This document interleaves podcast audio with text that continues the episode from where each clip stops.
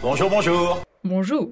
Aujourd'hui, je vais vous parler de l'expression se beurrer la biscotte. Lucien Bramard aime se beurrer la biscotte. Il le dit lui-même d'ailleurs. J'aime me beurrer la biscotte.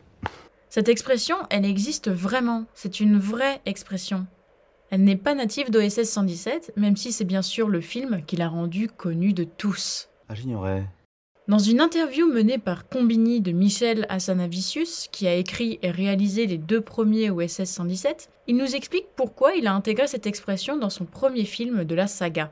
Eh ben, j'aime me beurrer la biscotte, ça, je sais pas, je trouve que la phrase est marrante. On dirait qu'il y a un truc de cul, mais, mais en vrai non. On pressent qu'il y a un truc un peu sexuel derrière, alors que pas évident. Et euh, ouais, voilà.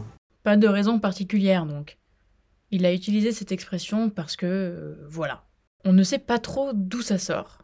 Et en fait, l'expression non plus, on ne sait pas trop d'où elle sort. L'origine de l'expression n'est pas vraiment connue, mais il existe plusieurs explications sur sa signification. Se beurrer la biscotte, c'est se laisser aller, être insensible au qu'en dira-t-on, avancer sans se soucier des autres ou de la norme. Si l'on y pense, se beurrer la biscotte, c'est l'essence même d'avancer sans se soucier des autres. Parlons de ce bruit très agaçant pour ceux qui entourent le beurreur de biscottes. D'ailleurs, dans OSS 117, le bruit est amplifié.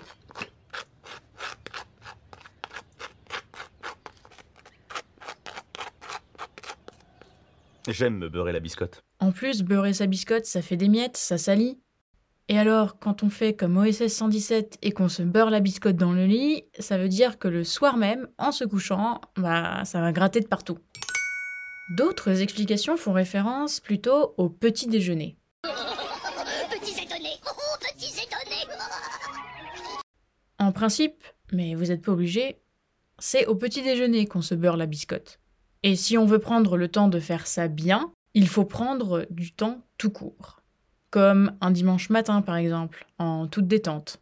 L'expression voudrait donc dire se relâcher, se la jouer pépère ce qui n'est pas totalement incohérent avec le premier sens que je donnais juste avant. En fait, se beurrer la biscotte veut dire la même chose que l'élégante expression sans tamponner le coquillard.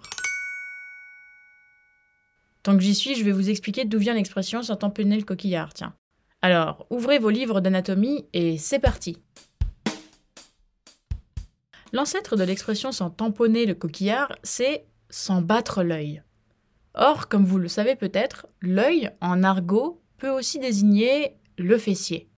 Par exemple, pour faire comprendre à quelqu'un que vous ne croyez pas un mot à ses balivernes, vous pouvez tout à fait remplacer l'expression mon œil par mon cul.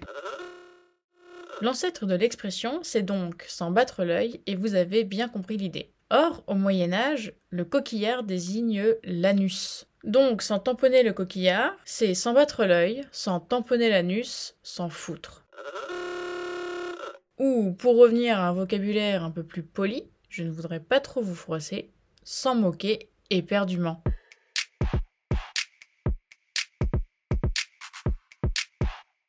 Alors, infidèle, on s'en va sans dire au revoir? Mais pas du tout. Je suis prête à vous remercier un par un. Si vous aimez ce podcast, venez lui mettre 5 étoiles sur Apple Podcast. Si vous ne l'aimez pas, ne faites rien. Contactez-moi sur Instagram ou par email si vous souhaitez me suggérer des expressions ou des comédies françaises que vous estimez cultes et que vous aimeriez voir traitées dans le podcast. Bien sûr, je suis aussi preneuse de vos remarques et de vos conseils. Je vous mets tout ça en description de l'épisode.